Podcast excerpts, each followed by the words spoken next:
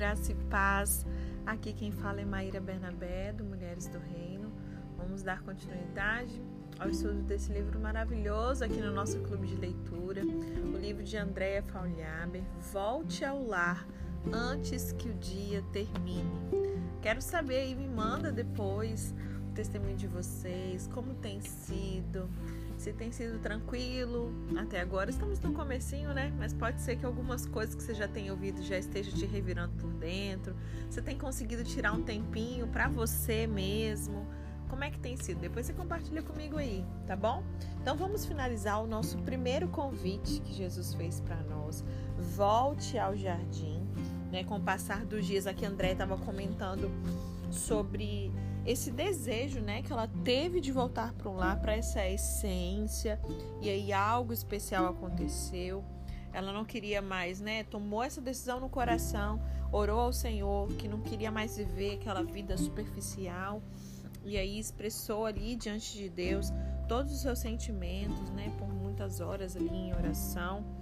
E ela compartilha que imaginava detalhes e compartilhava ali com o seu melhor amigo, Jesus, seu, Espírito Santo, desabafando sobre as incoerências que assistia ao redor dela e aquelas que ela via dentro dela, inclusive, né? E foi falando sobre o quanto desejava pequenas alegrias, e enfim, com o passar dos dias, Deus começou a permitir viver situações nas quais ela poderia acompanhar os filhos dela eu me lembro que acho que uma das, das minhas maiores satisfações quando eu voltei ao lar é justamente isso, poder acompanhar meus, meus filhos em algumas situações que antes eu não podia. Né? Ela diz também que amizades antigas reapareceram, um sentimento de saudade atravessou, Deus criou para ela uma nova agenda. Pois é, Deus tem uma nova agenda para mim, para você.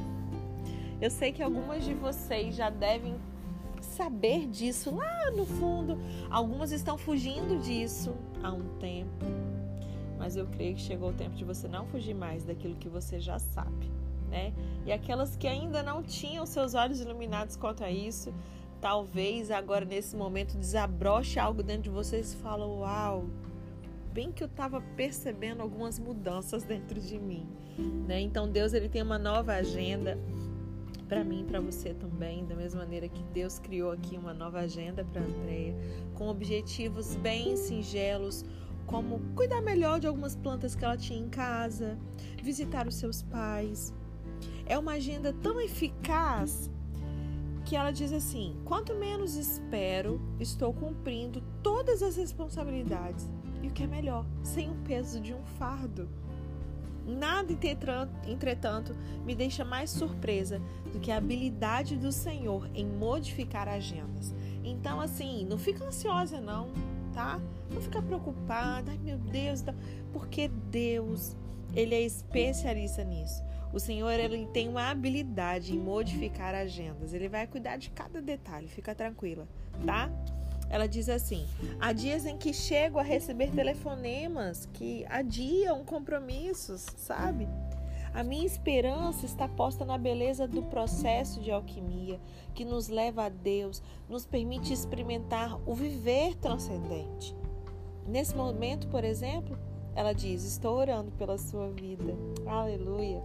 Pela fé, eu posso ver uma mulher que vai procurando a tranquilidade que existe na primeira hora da manhã, antes que todos acordem. Ó, Deus dando estratégia para algumas aqui. Maíra, não tenho tempo. Hoje, com a agenda que eu tenho, não dá. Então, enquanto todos dormem, você vai fazer como a mulher de Provérbios 31, que vai acordar antes de todo mundo. Não gosta de acordar cedo? Pois é, mas vai ter uma graça para te assistir nisso aí, né? Também não gosto, não. Né? Eu me lembro que teve uma época em que eu gravava os nossos áudios de madrugada, quando todo mundo ia dormir. Agora eu já consegui me reorganizar para fazer em outro momento, né, para conseguir dormir. Mas ela menciona aqui, ó, pela, sabe, no momento em que ela gerou esse livro, que estava escrevendo e tudo e orando, né, pela fé, ela via mulheres que vão procurar a tranquilidade que existe aí na primeira hora da manhã antes de fazer qualquer coisa, antes que todos acordem quando os sons do dia lá fora são dos latidos dos cães, do canto dos pássaros, quando a cidade não acordou ainda, sabe? Aquelas que moram aí no, na parte urbana, né?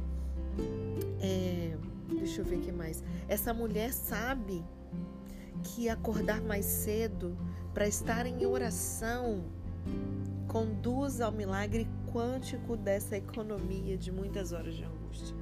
Você não tem noção, você acha que você vai estar perdendo tempo, mas você vai estar ganhando, né? Perto da poltrona que você separou para as orações, tem um cesto onde deixa repousar os seus livros, nome de pessoas que você porventura vai orar.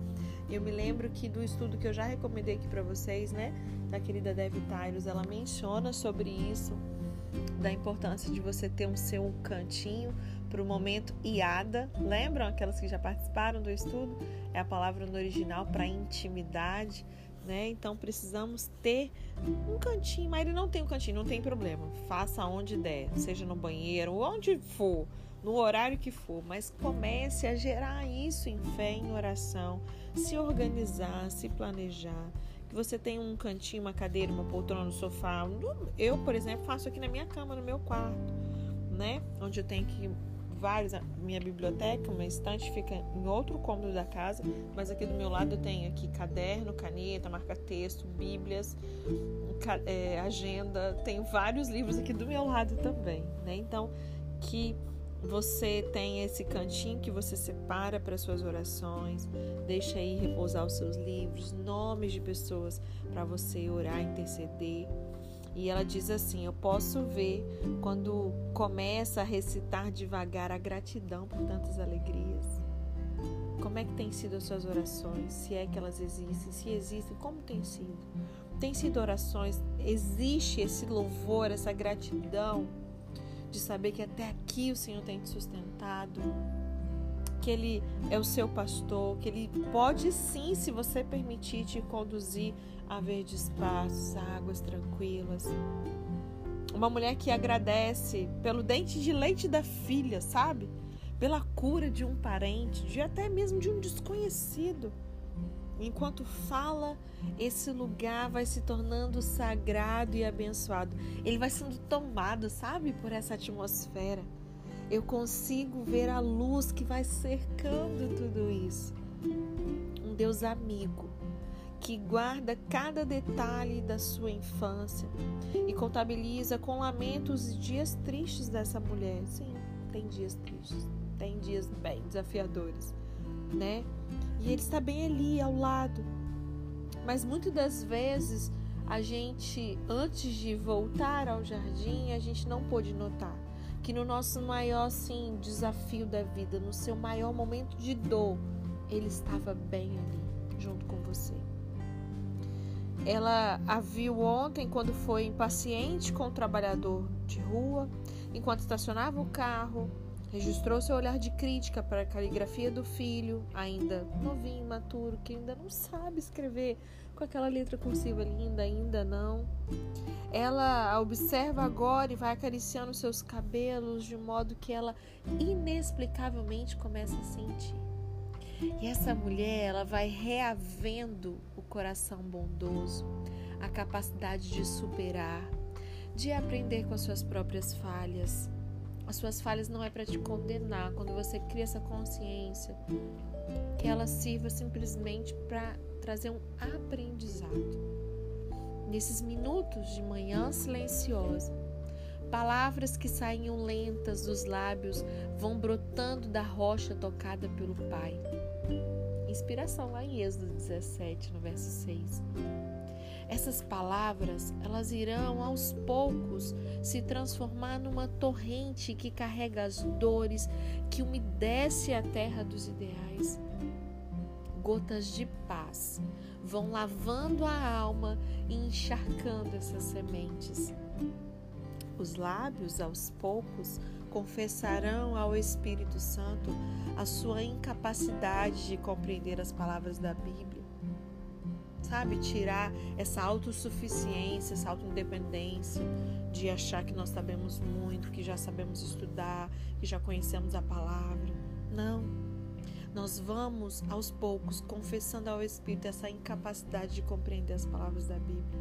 E aí esse lindo conselheiro vai assoprar os seus mistérios.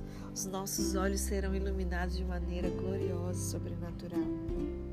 E aí, você fecha tudo e sai correndo para cuidar das coisas. Não. E enfim virá o silêncio tão desejado. O silêncio humano, ele pode significar ausência e desprezo. Mas o que dizer desse silêncio que há nesse tempo de oração? nesse momento de quietude, onde você vai se calar, vai se silenciar. Ele espalha respostas ao longo do dia. Às vezes você vai ficar em silêncio a sensação que você tem é que o silêncio ficou ali para sempre. Deus não falou nada. Mas somente de ter essa atitude, essa iniciativa, e o fato de você não ver e não entender ainda no mundo natural, não quer dizer que Deus não tenha depositado coisas no seu espírito que o Espírito de Deus comunicou ao seu espírito e que aí, ao longo do dia, ele vai espalhar essas respostas, surpresas enviadas do céu a cada momento que for preciso. Orar é como encontrar um oásis em meio ao barulho do mundo e se banhar em suas águas puras secretamente. Você não precisa pegar o seu celular para registrar que você está no seu momento devocional, com o seu cantinho preparado para orar com a sua Bíblia, marca texto. A gente pode publicar? Pode publicar. Mas é um momento de secreto, onde você vai. Você não toma banho publicamente, não é? Então, quando a gente estiver nesse momento devocional de orar, esse momento você e Deus, eu e o Espírito Santo. Nós vamos nos encontrar com esse oásis em meio a esse barulho ensurdecedor do mundo, das notícias, dos jornais, das contas, dos filhos, do marido, uau, da casa para arrumar. E a gente vai secretamente se banhar em águas puras. Passar a viver tempo no secreto, sendo secreto sem publicar Começamos a perceber a hora da oração como um delicioso e desejado encontro. Talvez no começo você não sinta isso, mas aos poucos o seu coração vai sendo transformado. E aí você vai começar a perceber esse momento da oração como, sabe, com expectativa, como um encontro desejado. Talvez sejam necessárias manhãs adicionais para conversar, escutar, escutar, escutar. Esse é o encontro de amor que antecede todos os outros, por isso que esse veio primeiro, né? Esse encontro de amor, ele antecede todos os outros e é o que vai tornar as demais experiências realmente eternas. É assim que se volta ao lar. É assim que se volta à essência, que é o ponto de partida e também é o nosso ponto de chegada. E finalmente a vida vai passar a ter sentido. Amém? Mateus 6, verso 28 e 29 diz: Olhai para os lírios do campo, como eles crescem. Não trabalhem nem fiam. E eu vos digo que nem mesmo Salomão, em toda a sua glória, se vestiu como qualquer um deles. Meu Deus do céu. E aí, com esse texto, gente finaliza o nosso estudo hoje, não vou me prolongar. A gente finaliza o capítulo 1 com esse chamado de volte ao jardim e esse texto de Mateus 6, depois você leia de novo na sua Bíblia. Mateus 6, verso 28 e 29. Já é assim um spoiler sobre o próximo convite. Volte à simplicidade. Amém? Deus te abençoe e até amanhã.